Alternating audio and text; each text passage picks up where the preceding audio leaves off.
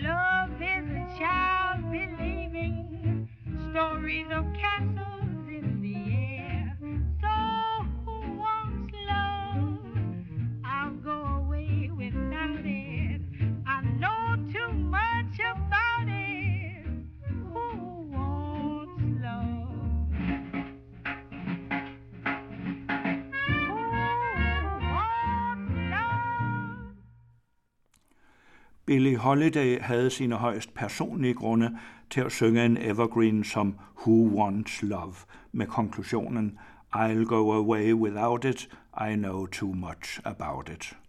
Hun voksede nemlig op med en mor, der var deltidsprostitueret, og hun blev som niårig dømt til anbringelse på et ungdomshjem med den begrundelse, at hun var uden ordentligt opsyn og vejledning. Efter et års tid blev hun igen overladt til sin mor, og da hun var 12-13 år, installerede moren hende på et bordel i Harlem. Billy begyndte at synge på de lokale værtshuse, og Louis Armstrongs stemme og repertoire var hendes store inspirationskilde. Men det fremgår også af retsprotokoller, at hun som 14-årig blev anholdt for prostitution sammen med sin mor og idømt 100 dage på en arbejdsanstalt. Billie Holiday blev kaldt Lady Day – og det stammer fra tenorsaxofonisten Lester Young, som bag hendes ramponerede yder så noget, som var værd at hædre. Og hun gengældte hans kompliment ved at kalde ham press for president.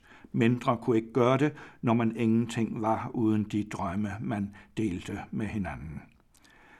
Lester Young og Billie Holiday høres sammen på en lang række af hendes kendteste sange fra slutningen af 30'erne og der sænker sig altid en velsignet ro over musikken, når Lester Young spiller solo.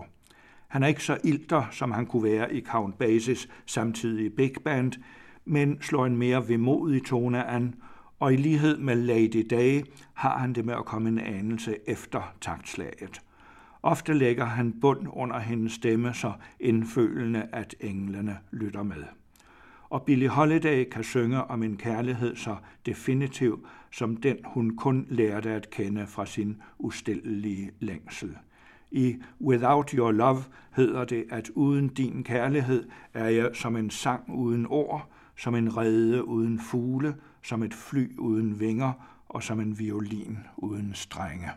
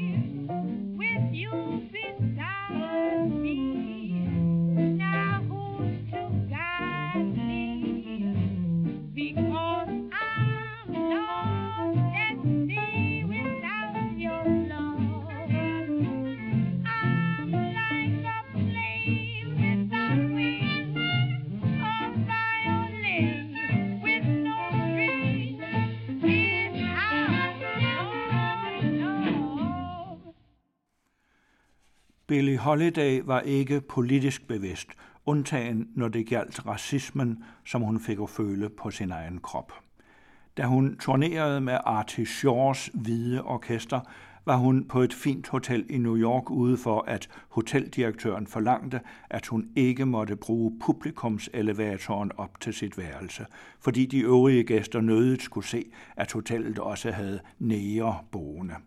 Som et stykke fordærvet kød blev hun i stedet smuglet op via vareelevatoren. Da den jødisk-kommunistiske forfatter Abel Meropol præsenterede hende for sin sang Strange Fruit, var hun derfor straks interesseret, fordi også den handler om fordærvet nærekød, der langsomt går i forrådnelse. Lønsninger hørte i 30'erne til det hvide landproletariats weekendforlystelser. De opsporede tilfældige næger, som de først mishandlede og til sidst hængte i et træ. Southern trees bear strange fruit, blood on the leaves and blood at the root, black bodies swinging in the southern breeze, strange fruit hanging from the poplar trees.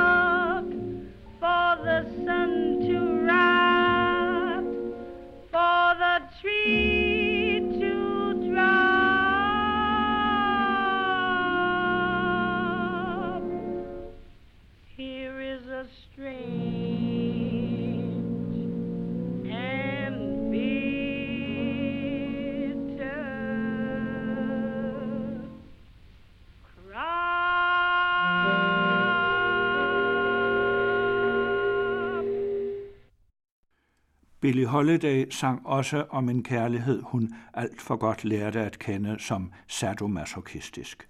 Hendes akkompagnatør, pianisten Jimmy Rawls, har fortalt, hvordan en af hendes ægte mænd, der foruden at være hendes manager også var både alfons og gangster, kunne finde på at sparke hendes sønner sammen lige før hun skulle på scenen. Og hvis det gjorde ondt, var det godt. Så var hun lykkelig, og så kunne hun synge. Hendes bassist, der også en overgang var hendes kæreste, har fortalt, hvordan hun også insisterede på, at han skulle piske hende lige før hun gik på scenen, hvorpå hun badede såret i salt for at kunne føle smerten, mens hun sang.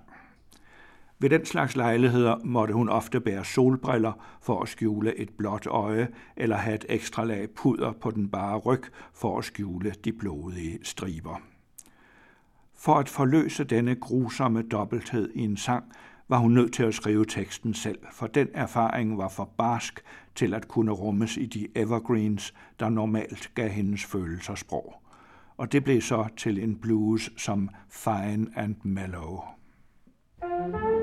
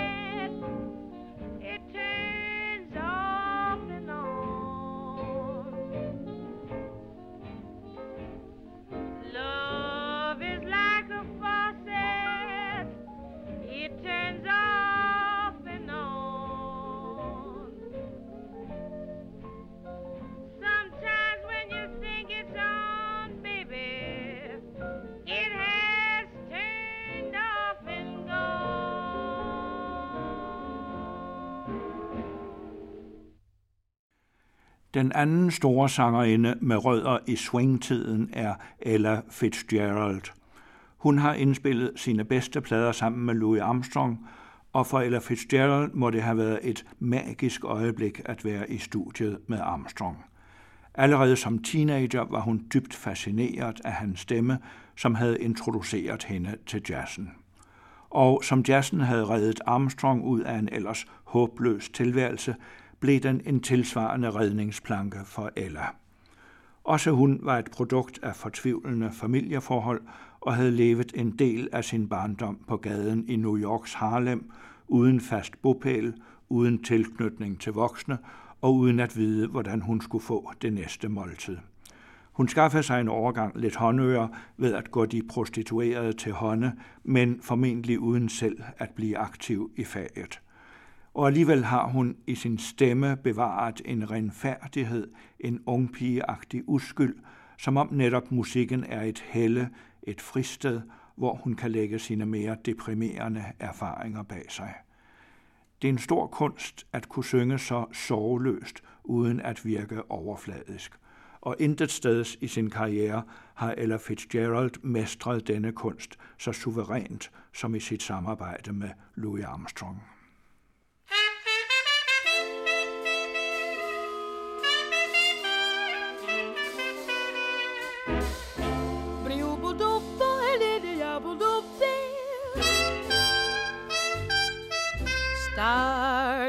Shining bright above you.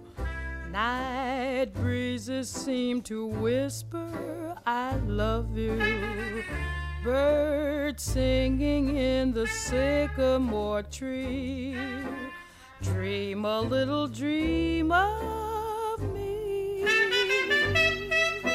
Say nighty night and kiss me. Just hold me tight and tell me you'll miss me while I'm alone and blue as can be. Dream a little dream of me. Stars fading, but I linger on, dear. Oh, how you linger. Still craving your kiss. How you crave my kiss. Now I'm longing to linger till dawn, dear. Just saying this. Give me a little kiss, sweet dreams, till sunbeams find you. Sweet dreams that leave all worries behind you. But in your dreams, whatever they be, dream a little dream of me. Buzz, buzz, buzz, buzz, buzz, buzz, buzz, stars fading, but I linger on, dear. Still craving your kiss. Yeah, I'm longing to linger till dawn, dear. Just saying this. Sweet dreams, dreaming. Till sunbeams find you, keep dreaming. Gotta keep dreaming. Leave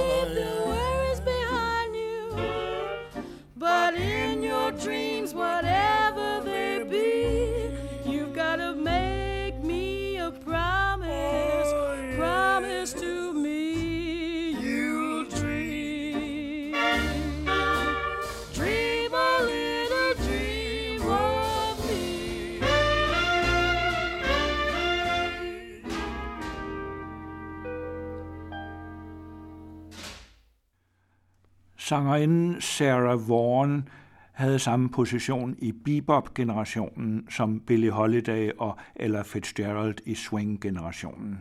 Men hendes forudsætninger var mildest talt meget forskellige fra sine to forgængeres. Hvor de havde levet på gaden og længtes efter tryghed, var Sarah Vaughan ved at blive kvalt i tryghed og længtes efter gaden. Hendes mor sang i Baptistkirkens kor, og som teenager blev hun selv solist i sangkoret. Men hun fik desuden smag for den musik, hun kunne høre gratis i den lokale pladeforretning, og som hun desuden dansede til på de små spillesteder. Det vidste forældrene godt nok ikke noget om. Hun klatrede nemlig ud af soveværelsesvinduet, når de var gået til ro. Kirken og jazzklubben var hendes livs to centre. Sarah Vaughan spænder ubesværet over tre oktaver og behersker sin stemme til perfektion. Dirigenten, komponisten og valthornspilleren Gunther Schuller, der fra sine 15 år i The Metropolitan Opera Orchestra var fortrolig med samtidens store operasangere, har sagt om Sarah Vaughan, at han aldrig har mødt nogen med den totale beherskelse af alle sider af deres håndværk og kunst, som Sarah Vaughan har. Højdepunktet i hendes karriere er hendes indspilninger med Miles Davis fra 1950, hvor hun kun er 26 år. Her forenes tekst og melodi i en så ubrydelig enhed, at de sammen med de bedste indspilninger af Billie Holiday og Lester Young og Ella Fitzgerald og Louis Armstrong udgør et aldrig overgået højdepunkt i vokaljazzens historie. I'm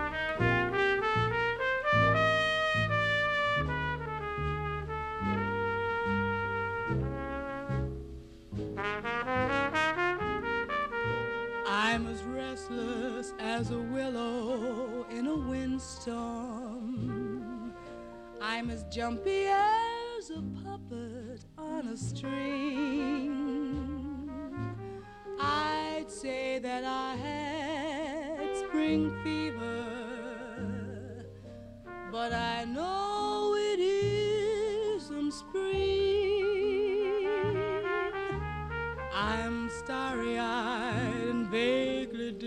discontented, like a nightingale without a song to sing. Oh, why should I have spring fever when it isn't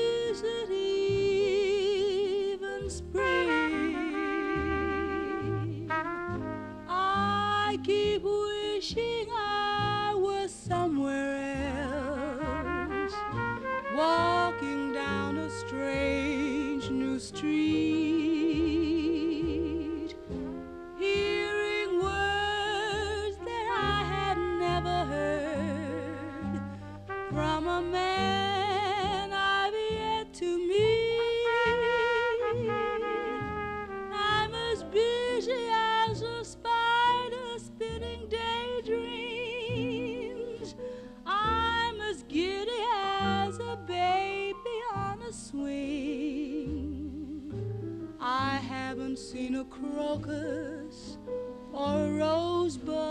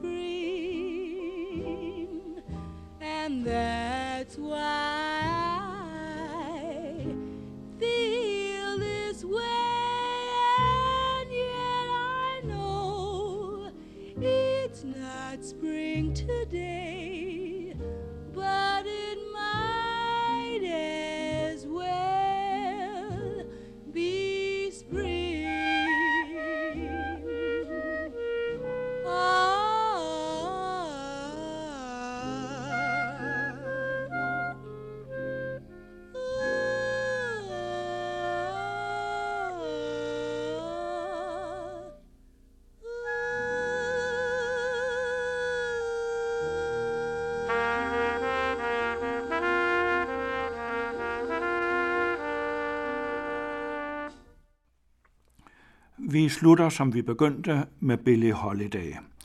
Hun forsøgte efterhånden at døve sin indre smerte med heroin og blev i 1947 arresteret af politiet, fordi det er ulovligt at være narkoman, hvordan man så end kan kriminalisere en sygdom. Hun idømtes et år og en dags fængsel, og desuden mistede hun for livstid det cabaretkort, som var en forudsætning for, at hun kunne optræde på jazzklubber i New York. Hun var en velkommen gæst i alverdens koncertsale, men hun kunne ikke få lov at optræde på de mest ydmyge spillesteder i sin hjemby. Billie Holiday indspillede pladen Lady in Satin et halvt år før sin død, og hendes stemme bærer her præg af hendes stigende fysiske og psykiske opløsning, som sættes i relief af dirigenten Ray Ellis meget smagfulde arrangementer for et jazzensemble udvidet med kor og strygere.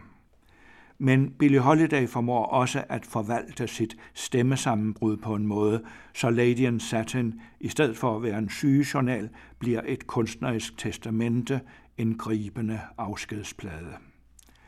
Heller ikke på sit dødsleje fik Billie Holiday fred for narkotikapolitiet. En sygeplejerske fandt en lille pakke med hvidt pulver ved hendes seng, formentlig efterladt af en besøgende som trøst. Sygeplejersken sladrede om det, og politiet arresterede en sidste gang Lady Day, men nu var hun for svag til at komme bag lås og slå. Så de omdannede hospitalstuen til et fængsel. De fjernede alle hendes ejendele, herunder de jazzplader og tegneseriehæfter, som formidlede de sidste uger af hendes liv. Og så posterede de en vagt foran hendes dør, så ikke ret mange andre end hendes advokat fik lov at besøge hende. Jazzens største sangerinde døde få uger efter denne makabre arrestation, kun 44 år gammel.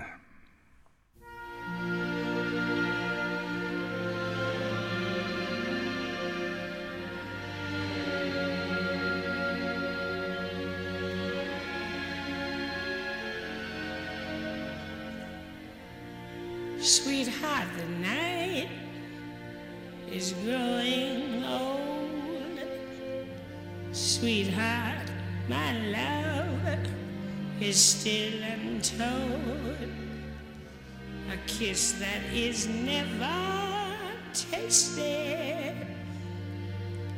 forever and ever is wasted.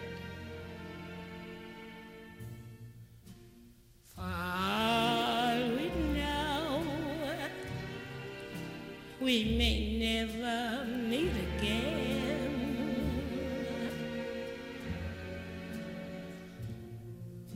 Before you go, make this moment sweet again.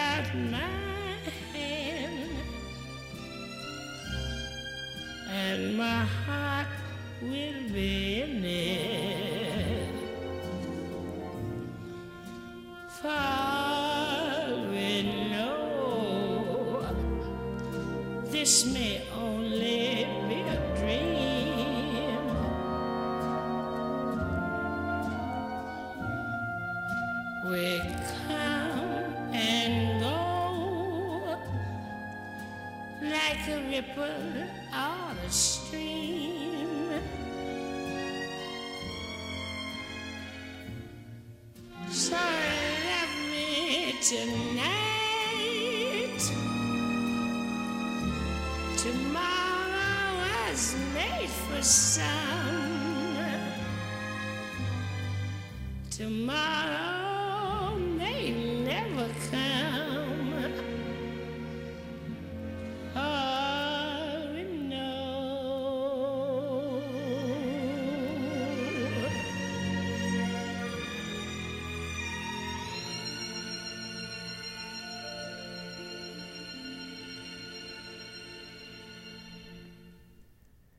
Det er Christian Brød Thomsen, der fortæller jazzens historie, og serien fortsætter i næste uge.